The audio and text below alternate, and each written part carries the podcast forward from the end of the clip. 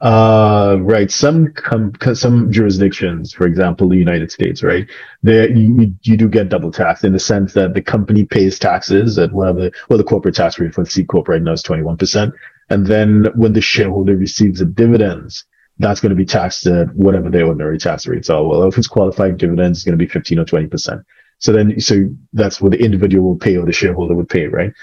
Uh, I think you made it clear, Boon Yeap, that for Singapore, there is no tax on dividends, except where the dividends arise from outside and remitted into Singapore.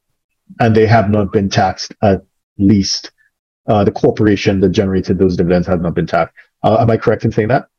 Yeah, yeah. So if it, it has been taxed uh, overseas, uh, there's, there isn't any more tax in Singapore. Uh, but that is just uh, provided it is taxed uh, besides cooperation. So I think there's some kind of uh, corporate in, in Singapore, like the union, they do give up dividend. So I'm a union member, so they give up dividend, but it's taxed in Singapore. Mm. So I get okay. taxed. From so, okay, so just to be clear, it's not just the corporation that generated the dividend, but the dividend itself must have been taxed from yes. whatever jurisdiction it was in before it comes back to Singapore. Yeah, correct. Then it'd be taxed to Singapore. Yeah. Understood, understood. So there is double tax on dividends that arises from outside of Singapore, but not domestic dividends. Domestic dividend, you don't get taxed. Most of the domestic dividend, you don't get taxed except the union. As I said, uh, there isn't many union here in Singapore. So, union as in what, what type of union? Like okay, trade union? The one that I had was uh, is trade union. It's called right. cooperative, something like that. So I get dividend every year being a member. Yeah. Uh, but uh, I have to pay tax for it. Okay, so okay, that's a special entity. Yeah. Uh, so it's not a, a private limited. It's something else. No, okay. It's not, it's not. Yeah, it's corporate. Gotcha. Cooperative. Right, uh, and, and Ravi, Malaysia. Yes, it sounds like it's it's more yes than no. Is it? Yeah. Now I can say safely can say most of the dividend Malaysian dividend are tax exempted because it's okay. uh, we go on single tier basis. As mm. long as the corporate uh, has been taxed, then they pay from the single tier account, then it's exempted, or it's from their exempt account, it's exempted. But but companies mm. must be careful whether they're receiving dividends from B V I company from Labuan, yeah. because Labuan, as I told you, is tax free. Mm-hmm. Okay, but some of the B V I company they pay to Labuan, then Labuan distribute the dividend back to Malaysia. That one will mm-hmm. be taxable. Hmm. Because okay, so it sees through the Labuan and looks at the because as you told, because no, it's a shell company technically. So right, went back to the shell company rule. Yeah. So okay, so the companies, just so I understand it, so the company that generates the dividend must have been taxed. Yes. Yes. It, it's not necessarily necessary that the dividend has been taxed, but the company must have borne a tax burden yes. wherever it is. Yes. Yeah. Mm. So is there any minimum tax? So. For example, Labuan three percent. There are other at the moment Labuan from Labuan. There's no no.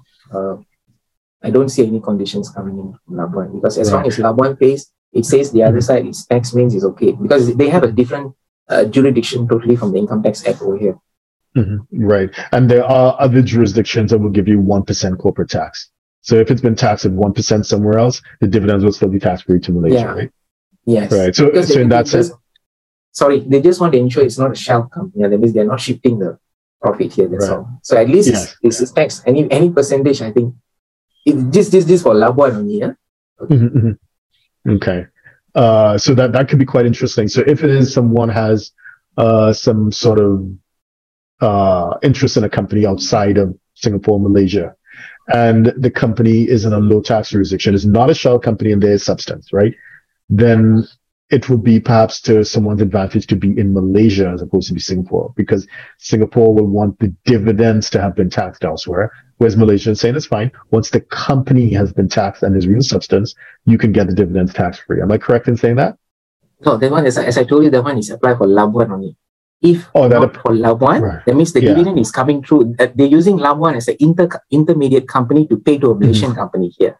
Mm-hmm, mm-hmm. If, if a novel from overseas coming back to here, same as mm. what Boon Yeap said, the same thing. It, ah. it will be taxed. It will be taxed mm. if it mm. doesn't uh, qualify for the headline tax, fifteen percent. Right. Okay. Right. Okay. So the company must have been taxed at fifteen percent minimum, and it, it must have been, there must be substance as well, right? Yes, correct, correct. Correct. Right. But the difference from what Boon Yeap is saying, if I'm understanding it correctly, is that Singapore is saying the company should have been taxed and the dividends should have been taxed elsewhere to come in. Whereas Malaysia is saying the company the should Malay- have been okay, taxed. Okay, for Malaysia, it's saying mm-hmm. yeah. the dividend must be taxed, the company uh, must have a substance. It didn't uh, say the company must be taxed. Oh, I see. The dividend must be taxed. Right. Okay. Yeah. Okay. The company must have a substance. Right. And the dividend must have been taxed at a minimum of, fifteen percent. Is there any minimum? fifteen percent. fifteen percent. Right. Okay. But so any, anyway, if you're talking about that also, you still get the unilateral and bilateral credit when you calculate the tax. You can still knock off with that figures. So you get, so, okay, so you get tax credits for the tax that has been paid outside? Yes. Right. But that'll be deductible against ordinary income or, or passive income as well. How would you, what benefit is that to you as a Malaysian tax resident if you get credits for taxes paid on those dividends outside? You don't pay double tax. Right. Okay, you well, but, but but then dividends are tax-free in Malaysia anyway, right? Ah, for Malaysia, no. Yeah, correct. That means the dividend yeah, paid by yeah. Malaysian company is tax-free. Yes, yes, correct. Wow, yeah. Sorry. Yeah. Okay, all right.